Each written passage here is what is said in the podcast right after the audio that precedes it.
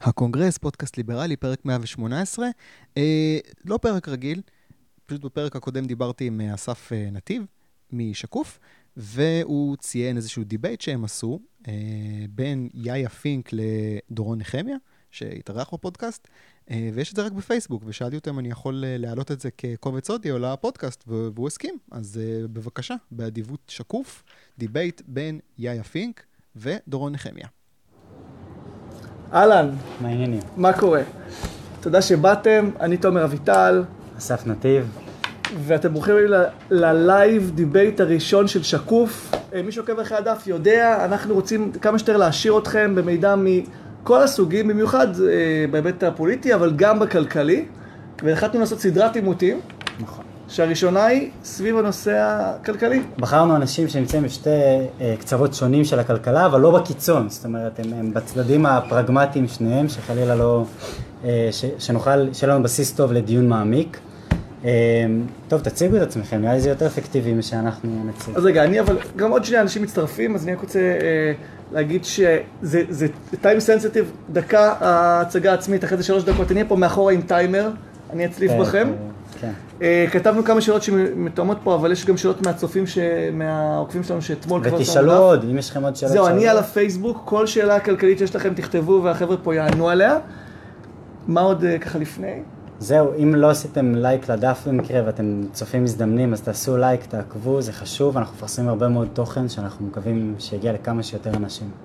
אוקיי, אז אני יוצא מהמסך. יאללה, ואני פה מאחורה. מתפעל את הכל. כן, תפציצו את תומר בשאלות. טוב, חברים, תציגו את עצמכם.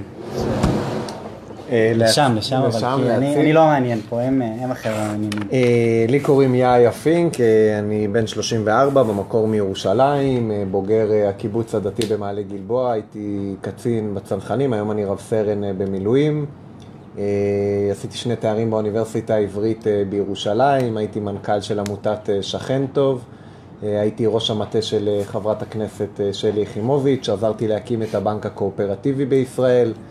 אה, חבר המועצה הציבורית אה, צו אה, פיוס, ולפני ארבע שנים אה, ייסדתי את אה, לובי 99, את הלובי הציבורי, אה, שבעצם אה, מקדם הרבה מאוד הצעות חוק חברתיות בכנסת ועובד אל מול אה, 215 הלוביסטים אה, של הטייקונים, של בעלי ההון הגדול בישראל. אה, בפריימריז האחרונים במפלגת העבודה התמודדתי בפעם הראשונה, אה, וככה נבחרתי מבחינת כמות הקולות למקום השמיני. משנת 1948 ועד אה, 2019 זה היה אמור להספיק, אבל אה, בבחירות האלה לא, אבל אני בסך הכל. אדם אה, מאמין ואופטימי. אוקיי. אה, אני דורון נחמיה, במקור מאשקלון, מתגורר בהרצליה, אה, בן 39, נשוי לשרון, אבא לעידו, עומר ויעל. אה, אני עורך דין, יש לי משרה פרטי פה בתל אביב, מתעסק באזרחי, מסחרי. אה, אני ממייסדי אה, נתיב בליכוד, אני פעיל ליכוד מזה כבר שמונה שנים. יש לנו קבוצה בשם נתיב בליכוד, שמקדמת אג'נדה ליברלית בתוך הליכוד, יחד עם קבוצות אחיות. אנחנו מאמינים, אנחנו מאמינים שהדרך לרווחה כללית של, של הישראלים, של הציבור הישראלי, היא בשחרור השוק מחסמים והקטנת המעורבות של המדינה למינימום ההכרחי. מקום שהיא לא צריכה להיות, שלא תהיה, שהשוק החופשי יהיה. זה העיקרון, אתה אומר. מה המינימום של המדינה. צריכה? עכשיו? כן, בקטנה, ככה, רק שזה, המ- לא, תראה, ל- המדינה, המדינה צריכה, בוא, ברמת הסיסמה, המדינה צריכה לאפשר לפרטים אה, אה, למקסם את הרווחה שלהם. אנשים, בטח ישראלים, יודעים איך לפעול למען עצמם, תן להם את האחריות על העתיד שלהם, תעזור להם איפה שצריך, תאפשר להם, הם יצליחו. לפני שאנחנו יורדים עוד רמה, להבין מה זה בדיוק אומר בבריאות, בחינוך ודברים כאלה, לא, ניתן רגע ליאיה להציג. את הכללי בשורה, את- הסיסמה של הצד שלך. אה, אני חושב ש... זאת אומרת, אנחנו כסוציאל דמוקרטים מאמינים בשוק חופשי, ובשוק הפרטי אנחנו לא רוצים, אה, אתה יודע, שתהיה פה מדינה אה, קומוניסטית. מצד שני, אה, אנחנו חושבים שלמדינה יש אחריות, בסדר? והשוק החופשי לא יכול לעשות את שלו בתחומים רבים, כמו רווחה, בריאות, חינוך, ביטחון, כי הרי מה יקרה?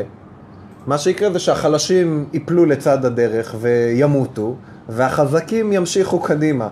ואני חושב שמדינת ישראל שהוקמה לתשתיות של... שזאת מדינה יהודית. אין, אה, רק השבוע, לפני יומיים, קראנו את פרשת בהר. כל הפרשה מההתחלה ועד סופה, כמה צריך לדאוג לחלש, למי שקשה לו, למי ש... בשביל מה הקמנו את מדינת ישראל, אם לא בשביל, אם לא בשביל שתהיה כאן מדינה.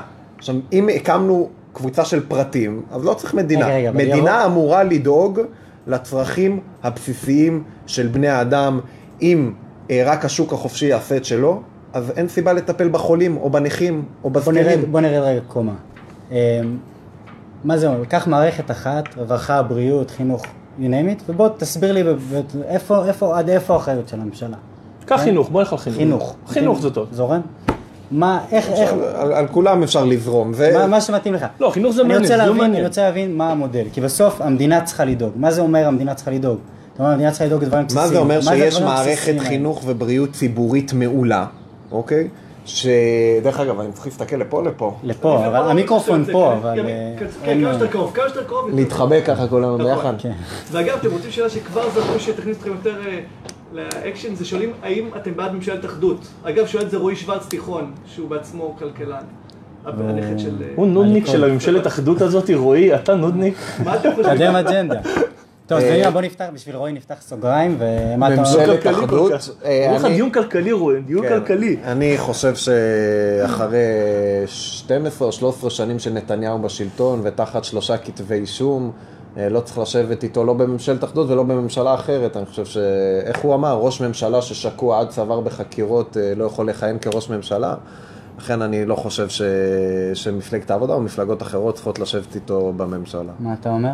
שאם המטרה היא לקדם כלכלה חופשית וגם לפעול לחיז... לאיזון ה... היחסים עם המערכת השיפוטית, אז לא בטוח שממשלת אחדות תביא, ת... תשיג את ההישגים האלה, ממשלת אחדות עם ניסנקורן ועם כל מיני טיפוסים שהאמת אני לא יודע מה, מה הם חושבים, אין לי מושג, אני לא יודע מה החבר'ה של כחול לבן חושבים. אה, אנחנו צריכים ממשלה שיודעת להוביל לכיוונים האלה. אז אין לי ידע על האג'נדה שלהם. בעיקרון הייתי שואל. אותך אם אתה חושב שהמצביע, אה, מצביע הליכוד הממוצע, יש לו מכנה משותף רחב יותר עם מצביע עבודה הממוצע ומצביע אה, יהדות התורה הממוצע, אבל לא ניכנס לזה כי זה לא כלכלי. בוא נחזור רגע לכלכלה. מערכת חינוך, איפה עובר הגבול, מה המדינה צריכה לסבסד? אמרתי, מערכת חינוך מצוינת, מה זה אומר? זה אומר שצריך שיהיה שכר גבוה למורים, וצריך שיהיו כיתות אה, לא גדולות, אה, וצריך אה, ש, שכמו שקורה במדינות הסקנדינביות, המדינה אה, משקיעה הרבה מאוד, אה, הרבה מאוד כסף במערכת החינוך. ובסוף זה גם לא, ככל שאתה משקיע יותר כסף ציבורי במערכת החינוך, אתה מייצר מדינה עם פחות פערים חברתיים, אתה מייצר יותר הזדמנויות. הרי בסוף חינוך זאת, זאת הנקודה שבה מוחלט האם בן אדם הוא יצליח בחיים או לא. אני לא חושב שזה הגיוני שבגלל שיש למישהו במרכז תל אביב יותר כסף, אז הסיכוי שלו להצליח בחיים הוא הרבה יותר גבוה ממי שגר בקריית שמונה או, ב, או באילת. אני חושב שהמדינה צריכה כאן להתערב ולבוא ולהגיד, אנחנו צריכים בתי ספר מעולים, מה היית עושה גם? בפריפריה. מה היום היית אומר, אוקיי, הנה, זה מערכת החינוך הקיימת, אנחנו מכירים אותה, בשורה. איך נראית מערכת החינוך האידיאלית שלך? יותר תקציבים? במערכת הבריאות, הרווחה והחינוך חסרים, תק... תקציבים. חסרים תקציבים. זה לא רק מדובר רק על להכניס עוד כסף, אבל למשל אני חושב שצריך להפסיק את ההפרטה, אני לא חושב שצריכים להיות מורי קבלן, בסדר? לא חושב, אני חושב שמורים צריכים להיות לא הפרטה. מועסקים, זאת הפרטה. זו צורת העסקה אחרת. תכף- בסדר, צורת העסקה אחרת, המטרה. שלה זה להוציא את האחריות של המדינה אה, מתוך הדברים האלה. אני לא רואה במורים נותני שירותים, בסדר? אני רואה במורים את האנשים הכי חשובים במדינת ישראל, כמו גם רופאים, כמו גם עובדות סוציאליות. איך הוועד שלהם רואה אותם? ואם המדינה, ואם המדינה לא תדאג לדבר הזה, אז יצאו כאן אה, אה, תלמידים פחות מחונכים. אה, זה יפגע גם אחרי זה בהרבה מאוד דברים במדינת ישראל, העבודה. אה, בשוק העבודה, זה יפגע בבריאות, בהרבה מאוד דברים. לכן כמה אני הערות. חושב ששוק חופשי במערכת החינוך או בבריאות זה פשוט טירוף, בסדר? דרך אגב, למה לא לייבא לכאן אה, חיילים מהודו? זה יותר זול. הרי הדבר היחידי שמעניין את, ה... את הקפיטליסטים הקיצוניים זה רק שורת לא, הרווח, לא, אבל לא נכון? נלך לקיצונים. לא, למה לא- למה לא קיצונים? כי אני חושב. שההצעה להביא כוח בינלאומי לירושלים היא דווקא שלכם. רגע, רגע, שנייה, שנייה, לא, לא, אתה גם זולג לי פה. מדיני, מה אתה הולך לי לא, הזה? סתם. רגע, שנייה, מערכת חינוך, איך בוא, אתה זה- זה- זה אידיאלית, תתאר לי את מערכת החינוך בוא שלך. רגע, שנייה, אנחנו חייבים, כדי שיהיה, טוב מאוד שיש פה שני אנשים שהם לא מהקצוות, אלא יותר, עוד פעם, יש את הקצה שלי והקצה שלו ואנחנו לא שמה. כדי לערוך דיון ענייני חייבים לדבר על עובדות, חייבים לדבר על נתונים. אנחנו לא נעבוד, לא נגיע לשום דבר עם סיסמאות. לשפוך עוד כסף זה סיסמה שלא עולה מה אחד עם המציאות, אני אסביר. בעשור האחרון מדינת ישראל הכפילה את תקציב החינוך, הכפילה אותו. זה מאות מיליארדים של שקלים שנשפכים למערכת, התוצאות לא הולמות את ההשקעה. אתה יודע זה שמדינת לא- ישראל מדורגת מקום אחרון בעולם בהשקעה האזרחית? לא, בת... לא בחינוך, לא בחינוך, כחלק. מהתמ"ג, לא, לא בהשקעה מערכת- האזרחית, השקעה לא. אזרחית כוללת חינוך, לא, לא, לא, לא, לא. תקציב. החינוך שלנו על קנדה. באחוזים הוא זה. שלנו ושל קנדה באחוזים הוא זה. ההשקעה לא, אני האזרחית. פר לא. אזרח במדינת ישראל לא. ביחס למדינות לא, לא, ה-OECD חינוך. מקום אחרון אני בעולם. מדבר איתך על חינוך. חינוך, בוא נדבר על חינוך, בריאות, סוגיה חשובה, עזוב, אני מדבר איתך על חינוך. אוקיי? בטח, קודם כל יש לך מערכת ביטחונית שזולגת הרבה מאוד כסף, לא, מדבר הרבה מאוד כסף, לא חינוך. רק חינוך. עכשיו, ברמה האמפירית, שפכת משאיות, ארגזים של כסף על מערכת החינוך, לא קיבלת את התוצאות שאתה ואני רוצים. למה לא קיבלת את זה? כי המערכת הזאת לוקחת את הכסף, שורפת אותו. על מה היא שורפת אותו? על כל מיני מתווכים בדרך. על רמת פיקוח, על ועד עובדים, על תוכנית אופק חדש שמתגמלת מורים ותיקים. מה קשור ועד עובדים? מכיוון- המורים מרוויחים שלך- יותר מדי במדינת המורים, המורים הוותיקים מרוויחים, אין מערכת תמריצים נורמלית במערכת החינוך הישראלית. כדי, אתה רוצה כוח צעיר, רענן אידיאליסט, אנחנו רוצים מורים אידיאליסטים. אנחנו רוצים מורים. שיקומו. אתה אנחנו- תלך לעבוד רוצים- בתור מורה ב-7,000 אנחנו רוצים שקל. שיעלו להם את השכר, אתה צודק 200 אחוז. אתה אני רוצה את? המורה, אני רוצה את המורה שיצא מהמכללה עם עסקים בין השיניים, שקם בבוקר ואומר, אני הולך לעשות תלמידים שלי הכי טובים בעולם. יביא אותו אתה לשם? ואני, מה שיביא לו שכר הולם. אבל למה זה לא קורה? אבל לא, למה לא. זה לא קורה? זה לא קורה, כי יש לך ועד עובדים, הסתדר- הסתדרות המורים, את איגוד המורים, שהם ששיטת התמרוץ שלהם היא לטובת- לטובת המורים הוותיקים. גם, גם ההסתדרות שתומכת בהם אותו דבר, היא תומכת בוותיקים, דור א', אלה, אלה שיודעים, שהם מברגים במנגנונים, אלה שיודעים לדאוג לעצמם, אוקיי, החבר'ה היית- הצעירים, רגע, לא, שנייה, החלום שלך היה מתגשם, רגע, לא רגע, היו ארגוני עובדים, היית שנייה, מעלה את לא, לא, השכר לא. לכולם? רגע. רגע, שנייה, שנייה, בוא, בוא נעשה רגע על זה. שנינו מסכימים, כול, כולנו מסכימים על המטרה, נכון? אנחנו. רוצים מערכת חינוך זה. ההבדל הוא באמצעים.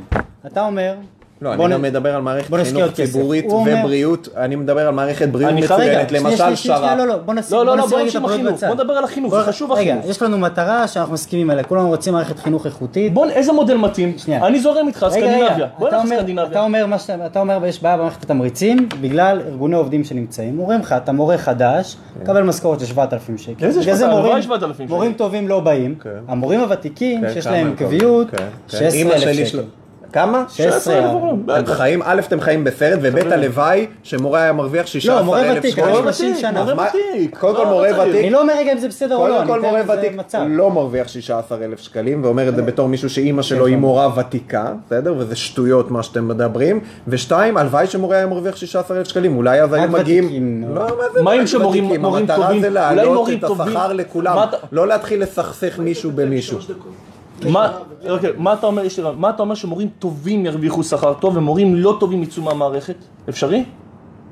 רעיון טוב? כן. זה לא, אין, זה, אתה יודע שלא קיים היום. בסדר. אין, לא, זה- זה, זה לא, ש- זה לא זה- בסדר, זה. זה שצריך בדיוק הבעיה. זה שצריך לשפר את מערכת אבל התמריצים. למורים.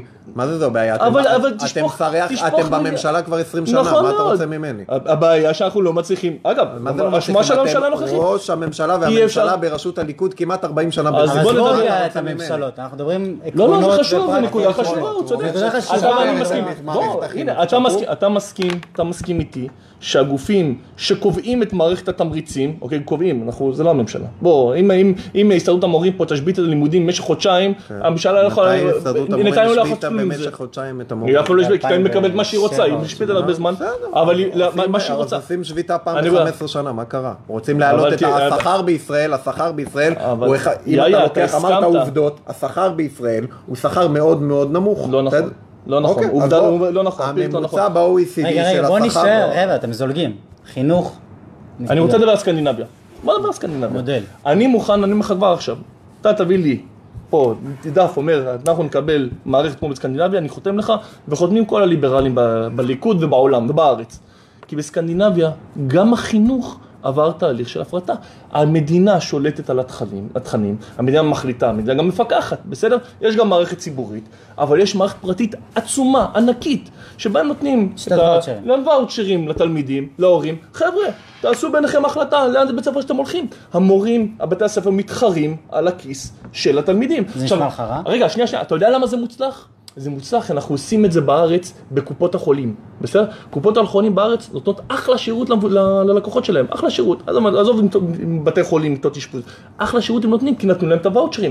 אם, אם אנחנו מסכימים שיש בעיה עם מערכת התמריצים, ואם אנחנו מסכימים שתחרות בתחום הזה, כמו בהרבה, תחומים, תחרות תועיל, תעזור למנהלים אה, לפתח את המורים שלהם וליצור תכנים יותר טובים, בוא נלך על זה. האם אתה- זה משהו שאתה מוכן לו? על תחרות במערכת החינוך?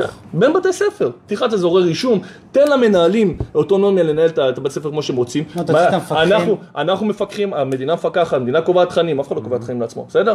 אבל תן לבתי ספר, תן תכניס פה תחרות, תן לילדים ואוצ'רים שהם החליטו, אני רוצה ללכת לעירוני א', אני רוצה ללכת לעירוני ד', כי עירוני ד' יותר טוב, המנהלת והמורים שם, יש להם שקים בין השיניים.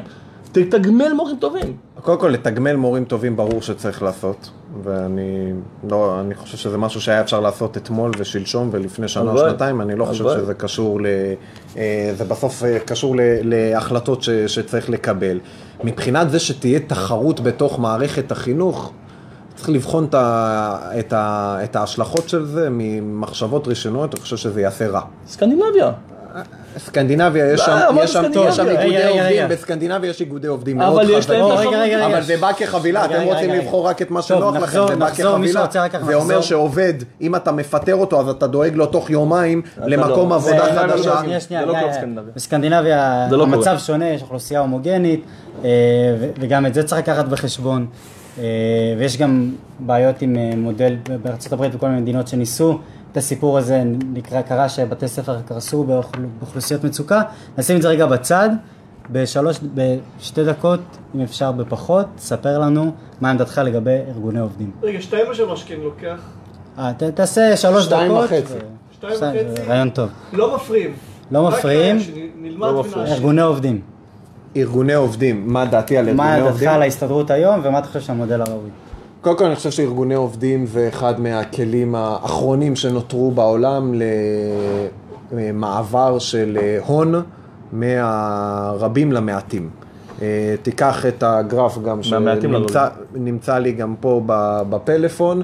אה, ככל ששיעור העובדים המאוגדים קטן, כך אחוז ההון שגדל אה, אצל העשירון העליון ולפעמים גם אצל האחוזון העליון ולפעמים גם אצל האלפיון העליון הולך וגדל, בסדר?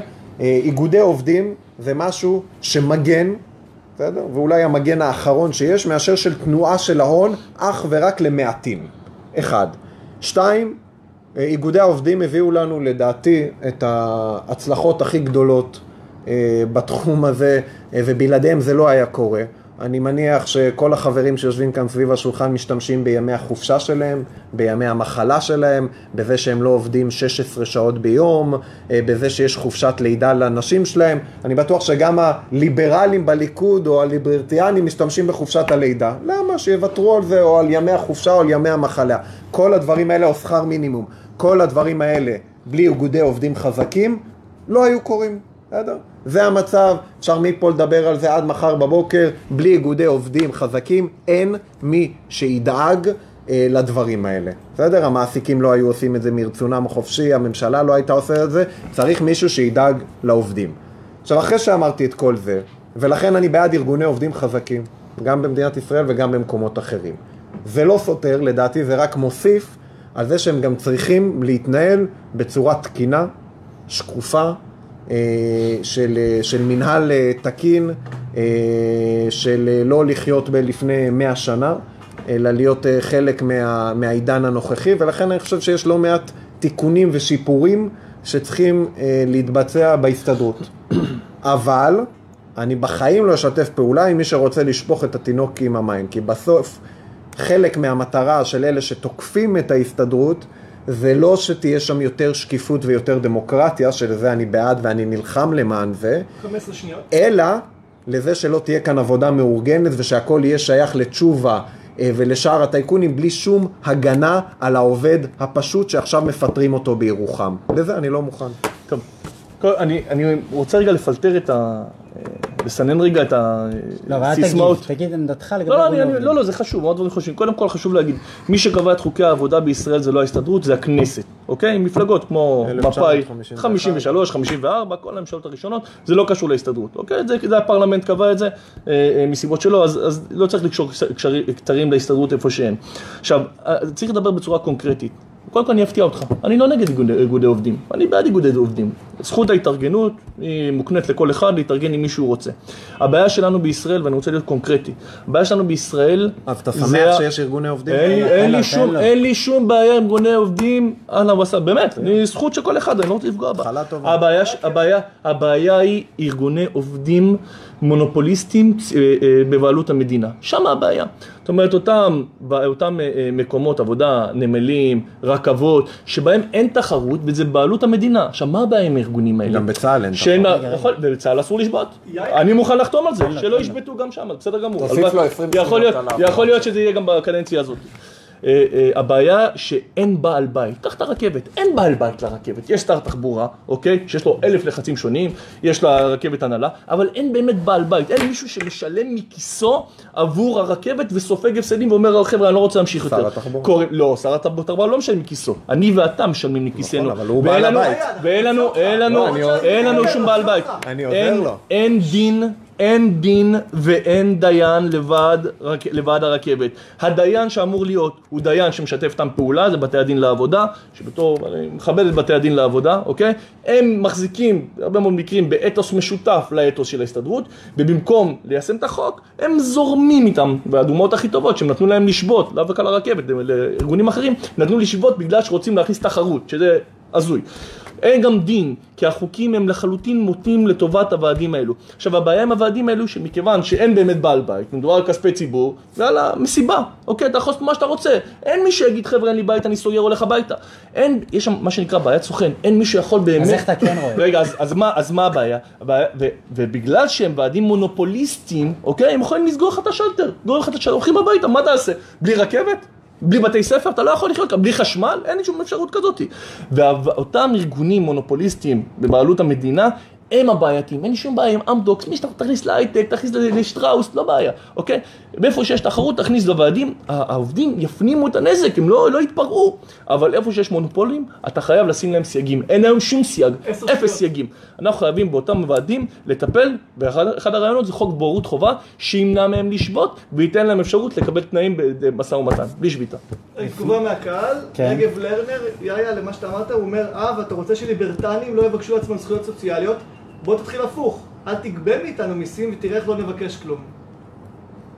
הוא מוזמן ללכת לחיות במדינה בלי מיסים. אני חושב שזאת מדינה שהיא לא יהודית ולא דמוקרטית, כי בסוף מיסים אה, באים לדאוג למי שקשה לו. מחר אני פצע, מחרתיים סבתא של רגב אה, תגיע לגיל שאי אפשר זה, אה, הילד של לא יודע מי יהיה נכה. מדינה אמורה גם לדאוג לאנשים האלה. אני יודע שיש אנשים שרוצים לדאוג בלי שום אחריות. אני מאמין בזה שישראל ערבים זה לזה, אני מאמין בזה שמיסוי אמ- אמור לצמצם פערים, לדאוג לזה שיהיו פה כבישים, שיהיה פה ביטחון. הטיל שהרגע נורה על רגב, אה, יש אה, כיפת ברזל שנורתה נגד הטיל הזה, וזה מכספי המיסים שלנו. אני לא רוצה לחיות. אני לא רוצה לחיות, אני לא רוצה לחיות במדינה בלי איזושהי ערבות הדדית. והיה לדורון אומרים, מדברים מקודם על סקנדינביה, בסקנדינביה אין שחיתות, הפרטת בתי הספר תפגע בחלשים. אה, מה אני אעשה עם סיסמאות כאלה? אין, אין חבר'ה, תרדו מסיסמאות, בואו, אתם רוצים לנהל דיון רציני, בואו נדבר על מספרים, בואו נדבר על נתונים. סיסמאות לא יביאו אתכם שום מקום חוץ מכמה לייקים בפייסבוק. אמ, בהקשר, אתמול שאלו אותנו בשאלה בפייסבוק, יניב בן דוד שאל, בהקשר לארגוני עובדים. יש, מי שלא יודע, יש את חוק השליש, אם שליש מהעובדים רוצים להתאגד, צריך להשיג רוב של שליש, גם אם יש 50% שמתנגדים, השליש הזה קובע והם מצטרפים לארגון העובדים שמייצג את כולם וגובה מכולם גם כסף, זאת אומרת, מי שחבר בו 0.95 מהשכר ומי שלא חבר בו 0.8 מהשכר. אה, גם אם אתה לא חבר, רק אם אתה עובד במקום יציג. אה, מה עמדתך לגבי חוק השליש? כמה זמן יש לכל אחד? דקה, זה קצר. דקה. מה ל... חוק השליש. עמדתי לגבי חוק השליש, אני חושב, אני רוצה שאנשים יתאגדו, בסדר? אני לא יודע אם הייתם, אני מניח שכל מי ששואל את השאלות האלה לא היה אף פעם חלק מניסיון להקים אה, ועד אה, עובדים. אה, זה עניין לא פשוט, עם הרבה לחצים, איומים, פחדים. לגייס שליש זה מאוד קשה, זה לא אומר שהשני שליש האחרים נגד, הם פשוט פוחדים? ואני ראיתי את זה בעיניים שלי. לרוב שליש מסכימים בהרבה לחצים לחתום, והשאר תומכים אבל בשקט. עכשיו יכול להיות שיש שם גם כמה בודדים שמתנגדים, ולדעתי גם יש איזשהו הליך מול ההסתדרות וזה, שאתה יכול גם לא לשלם, אבל זה הרי בסוף לא הסיפור באמת. אלה שרוצים להעלות את זה משליש לשני שליש ל-90 אחוז וזה, לא רוצים שיהיו פה איגודי עובדים. אני, אני תומך בעבודה מאורגנת, כי אני רוצה לצמצם פערים חברתיים בחברה, ועבודה מאורגנת זה חלק מהסיפור הזה.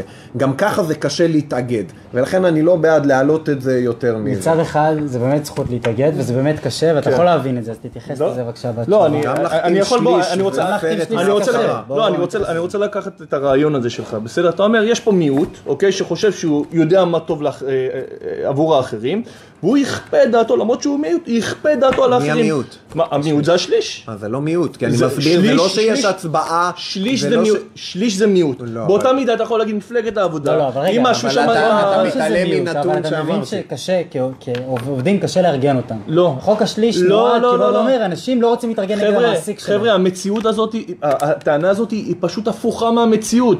אנחנו חיים במציאות רגולטיבית שבה בתי הדין לעבודה, מספיק שעובד יגיד, ישלח וואטסאפ, חבר'ה, אני רוצה להקים ועד, מה דעתכם?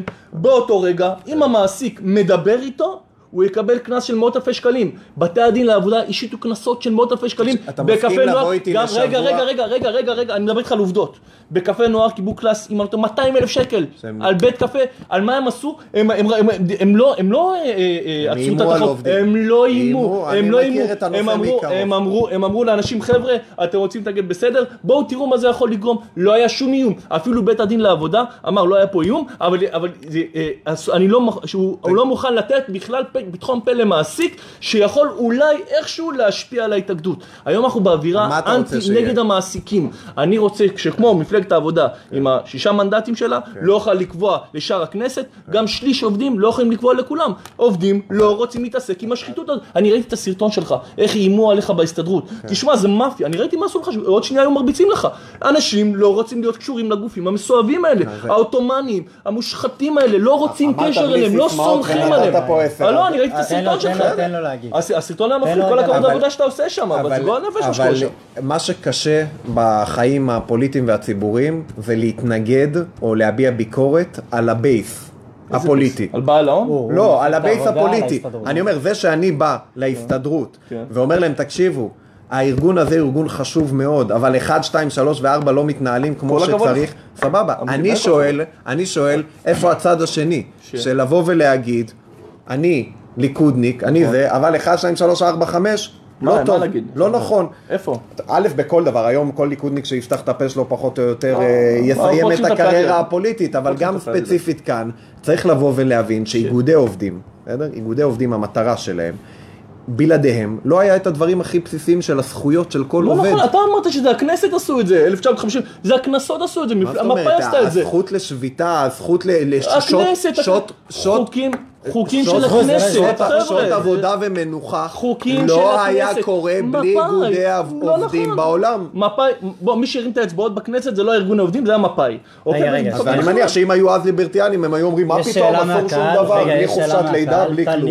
טל ניר שואל אותך, באיזה קונסטלציה אתה מוכן לקבל התאגדות עובדים? זאת אומרת, אם לא חוק השליש, אז מה כן? בתכלס אתה לא רוצה מה, איגודי רוב איך אתה עובדים. מאפשר את זה? אני התחלתי את הדיון בכך שאני בעד ארגוני לא, עובדים, אני בעד מאפשר את זה ארגוני עובדים. אתה מספר כמה... לא, אני, תנו רוב, רוב חבר'ה, אם יש רוב עובדים, תנו להם איגוד. אגב, אני עוד פעם, במגזר הפרטי, חבר'ה, בואו, אין לי בעיה, זכות התאגדות, שם נדבר. הבעיה, שם יש תחרות, העובדים מבינים שהם לא יכולים להשתגע במגזר הפרטי, כי יש תחרות. הבעיה הקשה היא במגזר הציבורי, איפה שיש מונופולים, שם אין מה לעשות. חבר'ה, אנחנו שבויים, אתה ואני שבויים של הוועדים האלה. במילים אחרות אתה? אומר, שמה שהם רוצים. אנחנו חייבים להגיד במילים. אחרות אתה אומר, העניין הזה של אה, חוק השליש הוא לא non אישו, לא לא, באמת, הוא- לא. הוא לא באמת אישו. כן, קודם כל במונופולים זה לא מספיק, בוודאי, כי גם אם יהיה, גם את, האמת- האמת שהיום תוכל למצוא, אני מניח- מניח שאנחנו נמצא 51 בוועד הרכבת, נמצא 51, זה עדיין לא מצדיק את העובדה שהם יכולים לעשות מה שהם רוצים ואין בעל בית. כן, בגלל זה אתה אומר, זה לא זה לא מה שמפריע לך לא, באמת. זה באופן כללי, לא לא, יכול לא להיות שמיעוט יחליט כן. על הרוב, חד משמעית, מיעוט לא יכול להחליט על הרוב, כמו שמפלגת העבודה לא יכולה להחליט על שאלה הרוב. אחרת, אנחנו עוברים ארגון עובדים. יוקר המחיה. מי מכם רוצה להתחיל? זה לא נושא אחר, זה אותו אה, נושא. עכשיו, לא, עכשיו, אותו- עכשיו, עד אותה עכשיו אתה. התחלת, עכשיו אתה תתחיל. גם, גם בטקט, בפרקטיקה, מה אתה חושב שהכי ישים, הפירות שאפשר לקטוף מהעץ, מהעץ כדי להוזיל את יוקר המחיה, אתה וגם במ- במקרה השתמשת הצמתים. בדימוי של פירות וחקלאות? לא, בסדר. תשמע, הבעיה של יוקר המחיה זה בעיה שיש רגולציה שמונעת מסחר חופשי לטובת כולם. אה, כולם זוכרים פעם, היו פה שתי ענקיות, היה את עטה ודלתא, אוקיי? ענקיות טקסטיל אה, אה, שהעסיקו הרבה מאוד עובדים. בשנות ה-90 רבין החליט, רבין בייגה שוחט, החליט לבטל את המכסים על טקסטיל. הרבה מאוד אנשים פוטרו, סגרו את המפעלים האלה, אף אחד לא מצטער על זה, החבר'ה מצאו... חוץ, מנשים ערביות שלא הצליחו להשתלב ושהם מחדש. מצו... והם היום אין משולבות הקהל לחלוטין. היחידים אה, מפוטרי הטקסטיל שלא הצליחו היום. אחוז הנשים הערביות שמשתתפות בשוק העבודה הוא הכי גבוה אי פעם. הכי גבוה אי פעם, מה גם של האבטלה באופן כללי. עכשיו, הם מוצאים עבודה אחרת, יכול להיות שיש תקופה קשה, אבל ברור שלכולנו עדיף לשלם חמישה שקלים על חולצה בפריימרק או באמזון, או מאיפה שאנחנו לא, או, או קונים את זה, מאשר לשלם 50 שקל לעטה, העיקר של תוצרת ישראלית. אין בזה היגיון. איפה? איזה המכס- שווקים? זה? איזה שווקים היית עכשיו? בוא, אני, אני, הולך, אני? הולך, אני הולך לגעת בנקודה הכי רגישה, אוקיי? בחקלאות. זו הנקודה הכי רגישה, כי מעלה בנו רומנטיקה כזאת, זה חקלאות, זה מדינה, זה רגבים, זה הקיבוצים. אני מבין, אני יודע שזה בעיה. אנחנו חייבים להבין שאין לנו למדינת ישראל, אין שום יתרון, אוקיי, ביצירת חקלאות, והקרטל הבזוי הזה שיש במדינה שפוגע בעניים, אתה יודע מה המחירים של פירות בסופר? אני נכנס לסופר כל פעם, אני משתגע. מישמשים, 24 שקל, אפרסק, 20 שקל, מה מה זה הטירוף הזה? מי קונה את הדברים האלה? מי, למי מתקש? זה העניים מתקשים לעמוד בזה. זה מחירים מטורפים, וזה מחירים שה- שהם כל כך גבוהים בגלל הקרטל של החקלאים. חבר'ה, הסיבה, אתם יודעים מה המכסים על אה, פירות וירקות? זה נע בין 80% ל-280%. אין שום סיבה שמישהו ייבא לפה משהו. אלא אם כן נותנים לו איזה מכסה ככה בשביל, אה, בוא, תביא קצת אה, כמה קילו אבטיחים או מה שזה לא יהיה. אין שום סיבה לאפשר את הקרטל הזה ולפגוע בציבור הישראלי. החקלאים הישראלים, יש להם תושייה. הם חקל... זה- זה- בכלל, תעשיית החקלאות בישראל היא מאוד מפותחת. אנשים פה יודעים לעבוד עם מחשבים, אה, קנאביס, אה, אה, במחלבות, הכל, הידרופונים, יש פה הרבה מאוד, הרבה מאוד תושייה, הרבה מאוד ידע. אבל מה, בגלל שעשו את הקרטל, דפקו אותם מלכודת עוני. בואו, אנחנו נשמור לכם את המחירים המסוימים שלכם, בסדר? מי, גם כל, כל הארגוני מגדלים שם, כן? כל השם מועצת החקלאות וכל... אנחנו נחזיר אתכם קצר, אנחנו דואגים לכם, אתם בינתיים תישארו במחירים אותך. כן. תשמע, זה באמת, ל- לשמוע את נציג השלטון בעשרות השנים האחרונות מדבר שהבעיה של יוקר המחיה זה חקלאים. בוא, אני. אחרי שנלך לסיבוב איך זה קשה לאגד עובדים, ודרך אגב בדיוק שלחו לי, אמרו לי שבאוסטריה אפילו לא צריך שליש, ויש הרבה מדינות שזה הרבה מתחת לשליש. אבל עזוב שנייה כן. את האיגודי עובדים, אחרי היום בסיבוב שם נלך ליום בחקלאות הישראלית. טוב. אני יודע שחלק מהימין, בעיקר ה- הימין הזה, שלדעתי הוא ימין מאוד קיצוני ברמה הכלכלית שלו, כן? בא להגיד, תראו, אנחנו מדינת ישראל הגענו לכאן, מערכת מיסוי לא צריך, כל אחד ידאג לעצמו, מערכת חקלאות... לא. שאל אותי. רגב, לא, לא, לא, שאל אותי בחור. לא, חקלאות בוא נסגור אותה. מה הקמנו את מדינת ישראל? בשביל מה הקמנו את מדינת 280 ישראל? אחוז מע"מ על- יש האבוקדו. מה עם. השופט, תעזור לי, אני. לא, לא, לא, רגע, אבל אתה לא עונה ל-280% לשאלה, השאלה היא על. יוקר המחיה. תענה על יוקר אז המחיה. אני קודם כל אומר שיוקר המחיה, ברור שהוא לא קשור לחקלאים המסכנים, שגם ככה הממשלה הורסת אותם, בסדר? וכן חשוב לי להגיד גם משהו פה כללי. את מדינת ישראל לא הקמנו בשביל יוקר מחיה.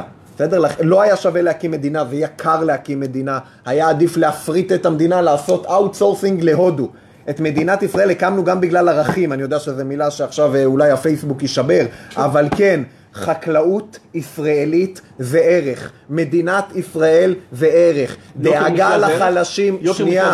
דאגה לחלשים זה ערך ואני מוכן להקדיש, אני מוכן להפריש מהמשכורת שלי כדי שאנשים לא ימותו ברעב. לא, תוריד אני יודע שבעידן... עזוב, יוקר המחיה. איך אתה מוריד אותו. בסדר, חקלאות לא נגעת, מה כן, ביוקר המחיה איך אתה מה מוריד כן? המחיה? כן. לקחת את מתווה הגז המושחת שנתניהו חתם יחד עם תשובה הם נגד מונופולים, אבל נתנו הכל למונופול אחד, וקבע שם מחיר חשמל של שישה דולר ליחידה במקום שלושה דולר ליחידה.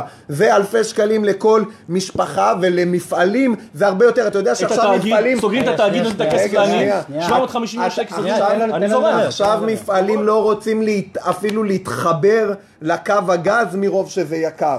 אז מדברים איתי על יוקר מחיה של איזה חקלאי שבקושי סוגר את החודש במקום? להילחם בתשובה. מדברים פה על אה, זה במקום בבנקים, יש פה שני בנקים הכי יקרים בעולם פחות או יותר ששולטים בכמעט 70% מהענף והימין העל כלכלי לא עושה כלום כדי שיפתחו פה בנקים חדשים אחרי 50 שנה. אז אני בעד לפרק מונופולים כשהם פוגעים ביוקר המחיה או שהם זה ויש פה בבנקים ובגז ובחברות הזה יש מה לעשות. ושתיים, יוקר מחיה גם יש את הצד השני שזה שכר. השכר בישראל נמוך מדי. בסדר? יוקר מחיה הוא שילוב גם של מחיר, אבל גם של שכר, בסדר? ובסוף כשהשכר הוא כל כך נמוך, הסיכוי שלך לקנות משהו הוא הולך וקטן, ולכן אין מה לעשות, ועל זה לא אוהבים לדבר הימין הכלכלי, צריך גם לטפל בנושא הזה של לנסות ולדחוף את השכר כלפי מעלה. כן, וזה אומר להעלות קצת את שכר המינימום, וזה אומר לנסות ולתגמל אנשים. אני חושב שזה טוב שאנשים מרוויחים כראוי. בסדר? אני לא חושב שזה רע. אני לפעמים רואה את כל המחקרים, מורה מרוויחה, מה אמרת? 12 אלף שקלים. מצוין, אי אפשר לסגור פה את החודש. אי אפשר לסגור פה את החודש. אי אפשר לקנות פה כבר בית. עכשיו זה השוק החופשי עשה. אם השוק החופשי טועה, צריך לעזור לו. יש דבר כזה שנקרא בכלכלה כשלי שוק. ואז המדינה צריכה לבוא ולנסות לעזור בעניין לפני הזה. שאנחנו ממשיכים, ואתם יודעים מה, זה יהיה מעניין להגדיר כשלי שוק, אבל אה, הפנו לך שתי שאלות מהקהל תוך כן. כדי בנושא החקלאות. אה, א', אומרים לך, הקרטלים אה, לא נמצאים במועצות החקלאיות, אלא ברשתות השיווק. נכון, חקלאי, לא, נכון, לא, אבל לא, הרבה יותר קשה לא- להיאבק ברשתות שנייה, שנייה, השיווק. שנייה. אה, מישהו פה, אור כותב שהוא מלפפון עולה 10 שקלים בסופר, חקלאי מקבל 30 אגורות. הבעיה היא בקרטל של רשתות השיווק. לא, אין, אין קרטל ברשתות השיווק, כי רשתות השיווק הן לא כפופ, כפופות לחוק ההגבלים העסקיים. ארגוני מגדלי הירקות, מועצות הצמחים, הם אלה שעושים קרטל, יש להם אפילו אה, דיסק כזה שאתה יכול להתקשר, כל החקלאי עם קשר בבוקר, שומע את הדיסק, מה המחיר שהוא צריך למכור. ככה זה עובד. נכון. זה הקרטל. שופרסל לא מדברים, לא מתקשרים לרמי לוי ושואלים אותו כמה הוא מוכר, זה אסור להם, הם יעשו את זה, זה מיליונים, אוקיי? הקרטל הוא אצל מועצות החקלאים, וזה פוגע בעיקר בחקלאים, הוא צודק, שהחקלאים נדפקים מזה, זה, זה מערכת שכולם מפסידים ממנה. עכשיו, אני רק רוצה לשאול, יש עוד שאלה שאתה, אני יכול להתקדם? לא, לא, סע. עכשיו, אני רוצה לשאול, אמרת מקודם שצריך למצוא כסף, להעביר כסף לעניים. יש 750 מיליון שקל שמקבלים בתאגיד. אנחנו מסכימים שאפשר לקחת את הכסף הזה בשביל ערוץ טלוויזיה, להעביר אותו לעניים? לא. אתה צריך אני 750 חושב מיליון שקל בשביל שירות- בשביל ערוץ אני טלוויזיה? חושב תן לו לענות. שצריך, אני כן. חושב שצריך אה, שידור ציבורי במדינת ישראל, כי אני חושב ששידור, ששידור פרטי שמבוסס אך ורק, למשל, על חבר שלכם, עידן עופר, שהוא אחד מהבעלים, כבר לא זוכר, של 12 או של 13, לא זוכר אם זה רשת או קשת, בסדר? ברגע שהכל מבוסס רק על כסף של טייקונים, כן. כשרוצים לעשות תחקיר, בסדר? על ים המלח, ועל כמה שכימיקלים לישראל הורסים שם את הים, אתה חושב שיש סיכוי שתחקיר כזה יקרה? יעלה ביוטיוב? כן, תשאל את תומר. ביוטיוב בסדר, אתה מדבר איתי. על זה, אני חושב מה? ששידור ציבורי, מה? מה שלא הבעיה? תלוי, אתה לא- אז שאלת שאלה, אני אומר, אני חושב ששידור ציבורי, שלא תלוי באינטרסים של טייקונים ובעלי הון, הוא טוב וחשוב, רק הוא יכול לנסות ולייצר שידור יותר מגוון, שידור יותר אמיץ, ומסתבר שגם כמו שראינו את האירוויזיון, גם אחלה שידור. 750. רגע, רגע, זה הזמן להגיד, תצטרפו לשקוף, אנחנו גוף תקשורת עצמאי ואנחנו לא מוטרדים כמה- כסף מקבלים מהמדינה בשקוף? אמר, לא, אפשר לעשות פרסומות. לא, לא, לא, יש פה- גוף- אוקיי, שלא מקבל שקל מהמדינה, הוא לא גוזל כסף מהעניים, מי זה? במקום שאנחנו, שקוף, בבקשה, עשרה- באו יודע, להגיד לא, אותנו. במקום לא, כאן. אנחנו לא חיים בשנות ה-80 שיש רק ערוץ אחד אה, טלוויזיה אחד. אין שום הצדקה שהעניים והמעמד הביניים וגם העשירים אתה יודע מה? ישלמו 750 מיליון שקל בשנה בשביל אירוע, אני לא יודע אפילו על מה, אתה יודע מה הרייטינג, אתה יודע מה הרייטינג ממוצע של ערוץ אחד? של אה, תאגיד כאן? עצור, זה רגע, שלושה- אני- לא, לא, לא, עצור, חשוב, רגע, זה רגע, חשוב. לא, לא, לא, רגע, בוא ניכנס למספרים. אני מסביר לך. ששידור ציבורי חשוב. לא, מה זה חשוב? אף אחד לא העץ נופל ביער, זה משנה למישהו? מה? אף אחד לא. התשובה. אני אגיד לך ככה, כאן אומרים משהו מעניין. כאן באים ואומרים לך רייטינג. זה לא עניין שאתה צריך למדוד אותי, כי אני מודד כמה אנשים צופים אותי. לא אכפת לי אם אתה צורך את לא, זה. לא, ב- דבר על מספר. אנשים, לא- מספר- לא אחוזים, מספר אנשים, מספר. אנשים ביוטיוב, יש נו. להם מאות אלפים בוא. כמה יוטיוב, אני צריך לשלם על יוטיוב? שנייה, שנייה. יוטיוב זה לא, בחינם חבר'ה, לא צריך. אולפנים ליוטיוב. זה מה שהם אומרים, הם אומרים לא אל תספור אותי, אל תמדוד אותי ברייטינג. כי תמדוד אותי בצפיות שיש לי, ואם תראה את הצפיות, הוא לא שלושה אחוז, הוא... לכם יש ערוץ. יוטיוב? כן, אבל לא רגע, פי, שנייה, לא- שנייה. רגע, שאלה נכון? לא, אחרת, שאלה. נוספת. נו. אנחנו מדינה קטנה, בניגוד לארה"ב יש שם קהל של 300 מיליון למכור להם באנגלית, רק בארה"ב, שלא נדבר על אנשים שדוברי אנגלית בעולם. בישראל, כמות האנשים שצורכים תוכן בעברית, ואני מפרגן, קרוב אני אענה לך, לתשעה זה מיליון. חשוב, זה חשוב. איך אתה מייצר את אני- זה- הפלורליזם זה הזה חשוב. בלי אף תמיכה מהמדינה? כי אני מניח שאם אתה בעד לסגור כאן, אתה גם חבר'ה, לא בעד משרד התרבות. בואו, בואו, תקשיבו, זה, זה דיון חשוב. אני חושב ש, שעידוד יצירה ישראלית זה חשוב. למה? אני בעד. זה עולה יותר. רגע, אני, אני מסכים איתך, רגע. זה, בעד- אני בעד. צריך לעודד יצירה ישראלית, זה חשוב, זה חלק מהקנון שלנו, בסדר? זה לא קשור לתאגיד. התאגיד, אוקיי, זה גוף שיש בו הרבה מאוד אנשים, ויש בו כל מיני מתווכים, שצורך הרבה מאוד כספים.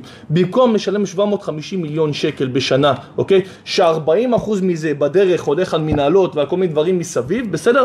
קח את הכסף, תן מלגות, תן תמיכות ליוצרים ישירות.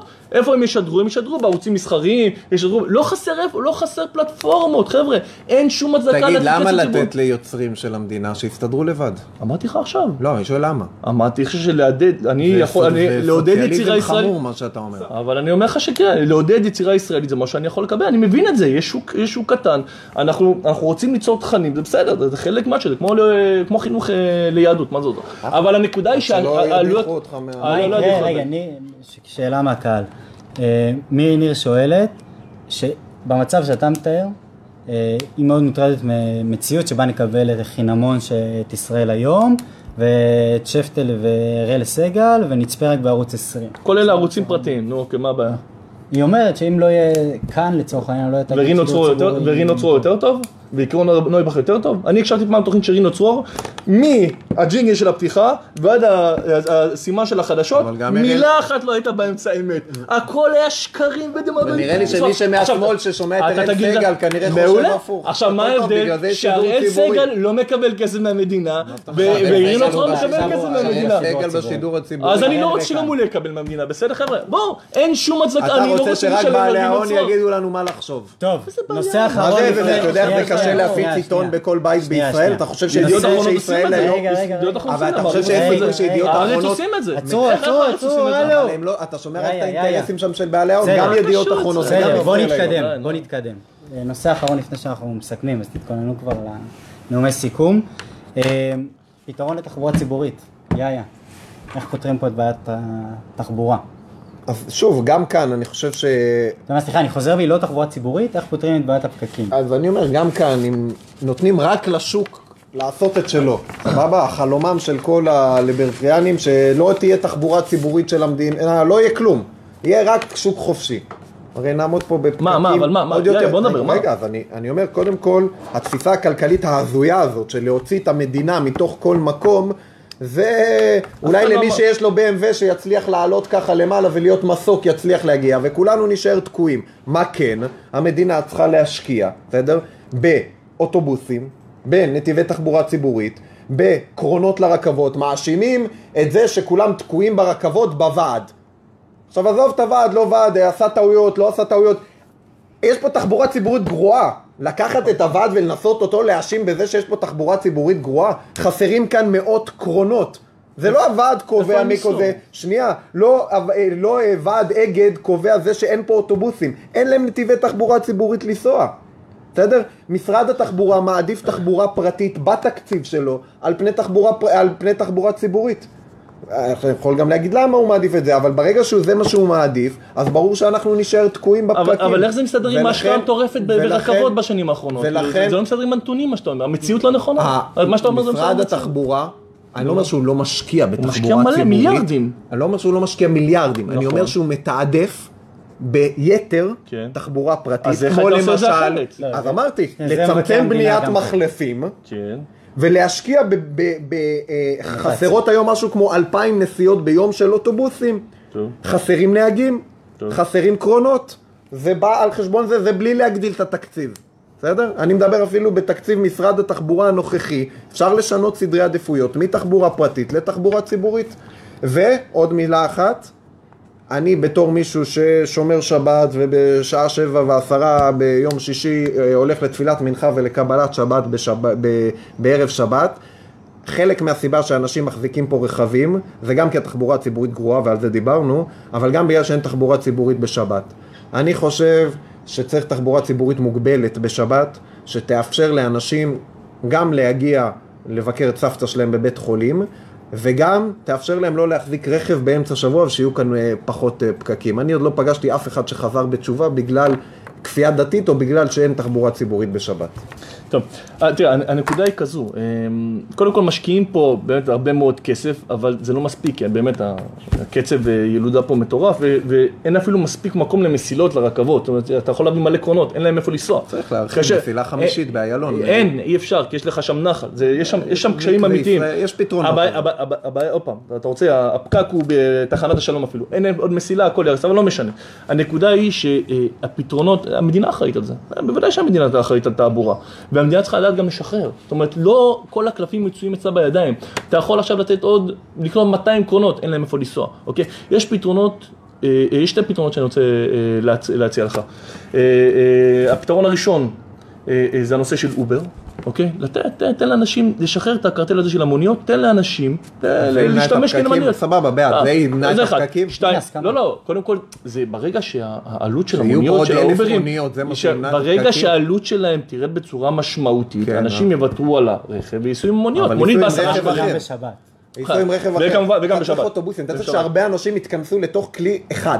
או שיהיה להם, קל להגיע לרכבות למשל, לא, אובר, מהבית. אובר לא, גם. לאו דווקא, אובר כנראה לא לא יפתור את הפקקים, אבל הוא כן יעלה את איכות. חיים של אנשים. לא, לא, לא, הוא, כן יעזור, כי אז ברגע שיש לך יותר קל להגיע לרכבת. הדבר- ואז גם יותר הדבר אנשים- השני, הדבר השני, הדבר השני, הדבר השני הוא דווקא פתרון בסגנון שאתה אוהב, אוקיי? התערבות של המדינה, רגולציה, אוקיי? הרעיון של... חמור מאוד. בסדר, הנה, אתה רואה, לא, אנחנו לא מקובעים, בוא, אנחנו, מה שעובד, עושים, לא משנה איפה זה מגיע. שרן, שרן, הרעיון- שרן, אה, הרעיון- שרן שולחת לך וואטסאפ לא, עכשיו. לא, להפך, זה דווקא פתרון ניאו-ליברלי חזירי. אה, כן? כן? הרעיון- הוא אה, אגרות גודש.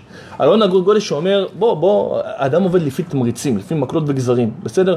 כדי, אם רכב פרטי נכנס לתל אביב, הוא יוצר הרבה מאוד נזק, עשן, פליטה, כבישים, פקקים, עזוב, בוא נעשה אגרות גודש. אתה מכיר את הכניסה בכביש אחד, את ה- את הנתיב נסיעה מהירה? אחלה. אוקיי, יפה, מה זה אומר? אתה רוצה להיכנס עם הרכב שלך, אחלה פתרון. תשלם כסף, בסדר. לא רוצה, הזה. צריך. ללכת לא, לטובת ילך לחיזוק לתאגיד התחבורה בשביל ערוץ הציבורית. אחד, לא, לא, הוא צריך ללכת ולחקלאים לחיזוק בשביל ל- שעסק ב-280 אחוז מע"מ, מכס. קודם? כל, בשביל לא, לא. לחזק את החקלאות ולתאגיד. ולתאגיד. לא. התאגיד לא צריך יותר, אבל הוא צריך ללכת לחיזוק? התחבורה הציבורית בישראל. אין בעיה באגרות גודש אם אתה מעלה את ה- את מספר האוטובוסים והקרונות במדינת אם אנחנו מעלים אגרות גודש, העבודה תומכת בזה? אני חושב שאגרות גודש, אם זה בא ביחד, זה כמו? אלה שאומרים לי, קודם? תחסל את ההסתדרות, הולך לתחבורה ציבורית. מה זה אומר תחבורה ציבורית? עוד. אמרתי לך אלף- אוטובוסים. שאתה אין לך את האלטרנטיבה מתל אביב לירושלים. חסרים היום כמה מאות נהגים, אוקיי? טוב. בסדר? חסרים היום אוטובוסים מה זה, פיזית, שיהיה. מחנות חינוך מחדש לנהגים? מה זאת אומרת? לא, לא, שרוצים לא, לעבוד, תיתן יבואו תמריצים, תיתן תיתן יש, אתה שכר. יותר גבוה, אגב, יש להם שכר, תדע לך. אני במקרה מכיר את זה, יש שכר מאוד יפה לנהגים, מאוד מאוד יפה, הם לא מצליחים להביא אבל אנשים. יש מחסור. הם לא מצליחים להביא יש אנשים. מחסור כבד מאוד, נכון. ויש נסיעות שמבוטלות כל יום בגלל הסיפור הזה, ותחבורה ציבורית בסוף זה תפקידה של אני עוצר אותך, המדינה. אני שמח שמסכימים גם על תחבורה שיתופית וגם על אגרות מאוד, גודש, שזה יצא במקרה. כל אחד מכם צריך להפנות שאלה, מי רוצה להתחיל? אחד לשני כאילו. תן לו שאלה. אחד לשני. כן. שאלה קשה. אה, וואלה, שאלה קשה. אה,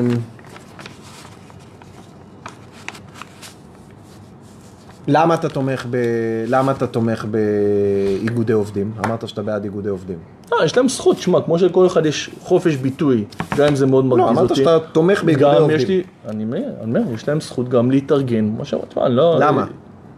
כי יש להם זכות כזאת, מה, זה חלק מהזכויות שלהם, של בן אדם. כמו אני שיש לו חופש ביטוי, למה יש לא, חופש אני לא ביטוי? אומר, אני יודע שיש זכות כזאת, בסדר? כרגע עדיין, עוד לא ביטלו את זה, אבל יש זכות לזה. למה? למה אתה- בעד זה שיש את הזכות הזאת? כאילו, מה- זה נותן? כי יש לכל אדם זכויות טבעיות, שאני אז זכות כממשלה ההתארגנות לא... זה זכות טבעית? כן, הזכות שלך לחבור למישהו אחר כן. ולפעול ביחד, כל עוד זה במסגרת החוק, בוודאי. כן. ולמה יש את זה? זאת אומרת, מה זה נותן? למה... אני אומר עוד פעם, אתה בשביל שאתה תעמוד, בשביל שאתה תעמוד, בסדר, באמצע כיכר רבין, ולהתחיל לשיר בקולי קולות, אתה לא צריך לשאול אותי למה מגיע לי. לא, אני שואל למה איגודי עובדים. הם חשובים? למה? זה אתה צריך לדבר למה איגוד העובדים. אני אין לי בעיה עם איגוד העובדים, אני בסדר אני גמור. את עצמי, הוא אני אומר, יכול הם לא אין לי בעיה, זה הזכות שלך, תעשה את זה. לא, אבל יכול להיות שזה חשוב, יכול להיות אז אני שואל אותך, אתה, אני הבנתי ממך לפני איזה אני- 20 אני- אני- דקות שזה בעיה, אני- אני- חשוב אני- שיש איגודי עובדים. אמרת, יש לך בעיה עם. הרכבות, בלה בלה בלה, אבל אמרת שכן. חשוב שיש איגודי עובדים. אני שואל למה. בשוק, בשוק תחרותי, כן. בסדר? שבו אה, הבעלים מרוויח הרבה מאוד כסף, בסדר? כן. אוקיי? והוא יכול לתת יותר כסף לעובדים שלו, כן. בסדר? לתת להם אה, צ'ופר, יכול לתת להם העלאה, כן. בסדר? אז ההתאגדות שלהם, שוק תחרותי, כן, ההתאגדות שלהם, ככל שהיא לא פוגעת במקום העבודה עצמו, כן, יכול להניב להם אה, תוספת לשכר, שזה בסדר גמור. אוקיי. בסדר גמור. שאלה לילם? כן. אתם תומכים אדוקים מדי מי זה אתם? דבר אליי. לא יודע מי לא זה. יודע, אני אתה אמרת לי אתם, זה. תשמע, אתה אתה איש שמאל, אפשר להגיד איש שמאל, זה לא הסתה, נכון? שמאל? בסדר. שמאל זה... שמאל לא יודע, אני יש- שתי שיטות בעולם, ימין ושמאל. אוקיי, בסדר. אה, האמת שעכשיו בישראל זה יותר ימין ולא ימין, אבל בסדר. אנחנו, זה- זה ישוב לקדמותו בקרוב. יאיה אפשר להגיד שהוא שמאל. אני שמאל אז- ציוני וגאה בזה. אז- למה- אז למה השמאל הישראלי, אני מנסה להבין, השמאל הישראלי תומך בהעלאת קצבאות ילדים, נכון? אני לא טועה. העלאת קצבאות, עכשיו, העלאת קצבאות ילדים, אוקיי, דיברת על תמריצים קודם, וזו מילה מאוד חשובה. כן. העלאת קצבאות ילדים גורמת לכך שאוכלוסייה, גם כזאת שאין לה פרוטה, הפרוטה, הפרוטה לא מצויה בכיסה, לעשות עוד ילדים, אוקיי, והילדים האלה, קורה שהם נופלים מה אתה גם על חושב, מערכת בן אדם הרווחה. עושה עוד ילד בגלל שנייה, 200 שנייה, שקל לחודש? אני רק אתן פה הערה לפני שאתה עונה, כן. שהליכוד נמצאים בקואליציה ומגדילים את קצבאות הילדים באופן... כן, הם העלו את זה- אה, בצורה כאילו- מינורית, אבל הם גם קיצצו ב-2003 למה בצורה הם העלו? דרישות קואליציוניות. חד משמעית. מפלגות אחרות, כאילו כמו שמפלגת העבודה עשתה. פסקת התגברות בגלל ש"ס. גם זה קורה, שוכחים את זה בדיון, אבל לא משנה. עכשיו, אתה אני שואל קורא- למה אני בעד קצבאות? כן, למה אתה בעד תוספת קצבאות? ילדים. בידיעה שזה יוצר תמריצים, אוקיי? ל- ל- אה, ליותר ילדים, אוקיי? במדינה שזה זה לא חסר בה. כאילו, זה גם לא כלכלי להביא ילד. וזה מלכודת עוני. יש מקומות שזה הפך לעבודה, אבל זה- זה זה מקרה קצה. זה מקרה קצה. שמע, אז אני אענה לך את מה שעניתי מקודם. אני חושב שיש דברים בעולם שהם לא מסתכלים דרך הגרוש של הלירה, בסדר? אני חושב שילדים זה טוב. אני חושב שמדינה, שיש לנו מדינה זה טוב. זה טוב שיש ביטחון, זה טוב שיש חינוך, זה טוב שיש חקלאות. יש דברים ששווה להשקיע בהם כסף. הרי אם דוד בן גוריון, שאמרו לו, שומע, אין שקל בקופה, איך אתה מקים חינוך ציבורי? אבל ילדים, הוא קצבאות היה ילדים. מקשיב. לא, אבל זה התשובה הכללית. לא, אבל אי אפשר, בוא אבל נדבר לא, על הספציפי. אבל זה. הטיעון, זה כן, הטיעון, אוקיי. ואתה מכיר את הטיעון, אני לא יודע, אני מדבר למאות אלפי... בוא הטיעון- הוא. שכדאי לי לשלם עבור הילד השביעי של מישהו ממקום אחר? לא יודע מה זה ילד שביעי, אני חושב שזה... השאלה האם ילדים, נו. מבחינת המדינה, האם זה ערך? שאלה. אתה יכול להגיד שלא, אני יכול להגיד שכן, בסדר? אני יכול להעריך, רגע, אבל... רגע, אבל אני- רגע, אני רוצה להגיד עוד משהו, חושב שחשוב שקצבאות. הילדים, רגע, וזה גם תשובה, אוקיי. כן. שהם יופנו, ולדעתי זה הצעת חוק שעברה של בוז'י הרצוג, אם אני לא טועה, אה, שהם יופנו לטובת גם אה, הבטחת אה, עתידו של הילד. כן. בסדר? ולדעתי כבר היום אה, צריך חלק מה... 50 שקלים בחודש. לא, זה לא חובה, זה אתה יכול. חיסכון יכול, ארוך טווח. חובה. אתה יכול. אז אני חושב שפתרונות כאלה של חסכונות ארוכי טווח, כן. ש... אני חושב שזה כן חובה, אבל צריך לבדוק את זה, חסכונות ארוכי טווח, דרך קצבאות הילדים, שדרך אגב, דווקא לאוכלוסיות שאתה מדבר עליהן, כמו הערבים והחרדים, שאני מניח שעליהם אתה שואל, או גם לא. הציבור הדתי הלאומי, לא שהם יולדים אולי יותר, בסדר? אז אולי נגיד בציבור החרדי והערבי, שזה ציבורים שקצת פחות יוצאים לשוק העבודה, אולי זה יכול לפתוח עוד כמה דלתות בהשכלה, כי אתה אומר שהכסף הזה למשל של קצבאות הילדים יופנה אך ורק, אם אני זוכר נכון את החוק, הוא מופנה או יכול להיות מופנה או בעיקר לדברים שקשורים ל- ללימודים, להשכלה. לכניסה לשוק העבודה. אז. אני אומר ש, שקצבאות ילדים, יש בזה גם משהו מבחינתי, כמו דרך אגב קצבאות נכים. כן. למה לתת להם? לא, נכים לא יכולים לצאת לעבוד, זה לא מלכודת עוני. אז שיסתדרו. לבד, יש שוק חופשי, לא, השוק אבל- אבל החופשי, זה משהו הפירות שלו לגמרי. זה יורדים. לא מה שהוא אומר. הוא לא אומר למה? אבל הפירות יורדים לאט לאט אומר- ומחלחלים הוא אומר- לכולם. נכים לא יכולים לצאת. לעבוד, זה משהו הוא אחר. אומר יכולים לעבוד עכשיו מהבית הוא אולי אומר בטלפון. שלושת אבל- העשירונים אתה צודק. העליונים במדינת ישראל משלמים 80% מהמיסים, אני זוכר נכון, לא משנה. כן. אה, האוכלוסיות לא שמשלמות, הכי פחות כן. מיסים, אה, מעבירות אותם דרך קצבאות לאוכלוסיות אחרות, כן. בסדר?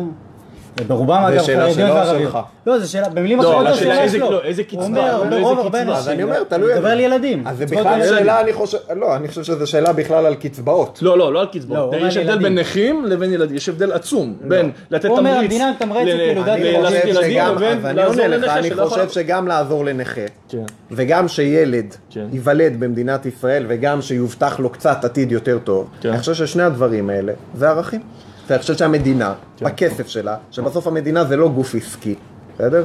המטרה של המדינה זה לא להרוויח, כי לשים כסף על אה, ביטחון או על חינוך או על בריאות או על רווחה זה לא משהו כלכלי. אבל זה הקטע של מדינה. הקטע של מדינה זה לבוא ולנסות להפוך את המדינה הזאת ליותר טובה, שלאזרחים יותר טוב לגור בה. ואני חושב שזה שבן אדם שנולד לו עכשיו ילד ומאוד יקר לגדל ילד במדינת ישראל, קצת עוזרים לו בזה, שוב ביכולות התקציביות של המדינה וכולי, אני חושב שזה משהו מבורך. אני חושב שזה משהו שקצת אולי גורם, דיברת על צמצום פערים חברתיים, אמרת שזה בעיקר העשירונים העליונים כמו הם כל אלה שנות... כן. כמו כל המיסים, כמו בכל העולם. זה חלק, מ... זה חלק מהסיפור של מדינה. אפשר להחליט שלפרק את המדינות, ושכל דאלים גבר. מי שחזק מצליח ומי שחלש מת. זאת גם אפשרות, אני יודע שיש גם אנשים שתומכים בה. אני חושב שמדינה זה משהו טוב. אני חושב שמיסים, אתה יודע, עד כמה שאני לא נחמד לי שבסוף החודש זה או מע"מ או, או מס הבלו או אלף דברים שלא דיברנו, אבל אני חושב שבסוף אם מתעלים את המיסים למקומות הנכונים, שזה צמצום פערים חברתיים, שזה השקעות בתשתיות, לא היו פה כבישים בלי זה, לא היה מערכת חינוך, לא היה מערכת בריאות, אה, קצבאות, אני חושב שזה דברים ראויים במדינה מתוקנת ובמיוחד במדינה יהודית. עכשיו נשאר רק. למה לתת יותר כסף לאנשים שמצביעים הפוך מכם? והשאלה שאלה- השאלה הזאת, השאלה הזאת לא נותנים. לא נותנים כסף תן- על פי מי. שמצביע. תן משפט, כסף אה, ל... ל- אבל הם לא מצביעים איתכם. תן משפט סיכום ותשכנע אנשים להתפקד במפלגה שלך, ואז אתה משפט סיכום ותשכנע אנשים במפלגה שלך, ונגיד תודה רבה. בשורה התחתונה, הדרך לרווחה ציבורית, לכלל הציבור הישראלי, זה לשחרר את הכלכלה מהכבלים. אני, אנחנו מסכימים שהצו, שהקומוניזם לא עבד, הסוציאליזם גם לא עובד, אנחנו רואים את זה כל יום. הדרך לעשות את זה היא באמצעות לשחרר את השוק מהכבלים. זה לא אומר כל דאלים גבר, אבל זה אומר שכמה שפחות התערבות איפה שהמדינה לא צריכה להיות, והיא לא צריכה להיות בתאגיד, ואנחנו לא צריכים לשלם על זה כסף, והיא לא צריכה להיות במכסים, אוקיי? והיא לא צריכה להיות גם בהסתדרות. אנחנו לא צריכים, אנחנו לא צריכים גופים שפוגעים בנו ולוקחים מאיתנו כסף ומעלים את יוקר המחיה. והסיבה שאנחנו רוצים, שאני מציע להתפקד על ליכוד וגם להטיב בליכוד, על מנת לחזק את הגורמים הליברליים בתוך המפלגה, כדי להוביל את השינויים האלה לטובת כולם. אה, קודם כל אני מברך שיש גופים אידיאולוגיים, אה, זה, זה טוב, אני לא מסכים איתם, אבל עדיפים גופים אידיאולוגיים נגיד מגופים מושחתים. בשחיתות אין אידיאולוגיה, באידיאולוגיה כמו שזאת כאן יש אידיאולוגיה, ולצערי זה מקום שלוקח אה, פחות חלק ממה שהייתי רוצה בליכוד.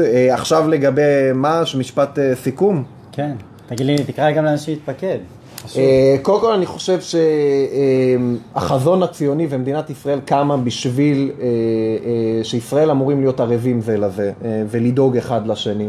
אה, ואני לא חושב שכלכלת הסוציומטים שקמה פה בעשור האחרון, שבה הכי חשוב זה לדאוג אך ורק לעצמי וכל השאר אה, זהו, שהיה עכשיו אה, מפלגה שלמה שרק סיפרה לנו כמה אסור לדאוג לא לנכים, לא לזה, לא לפה, לא לשם.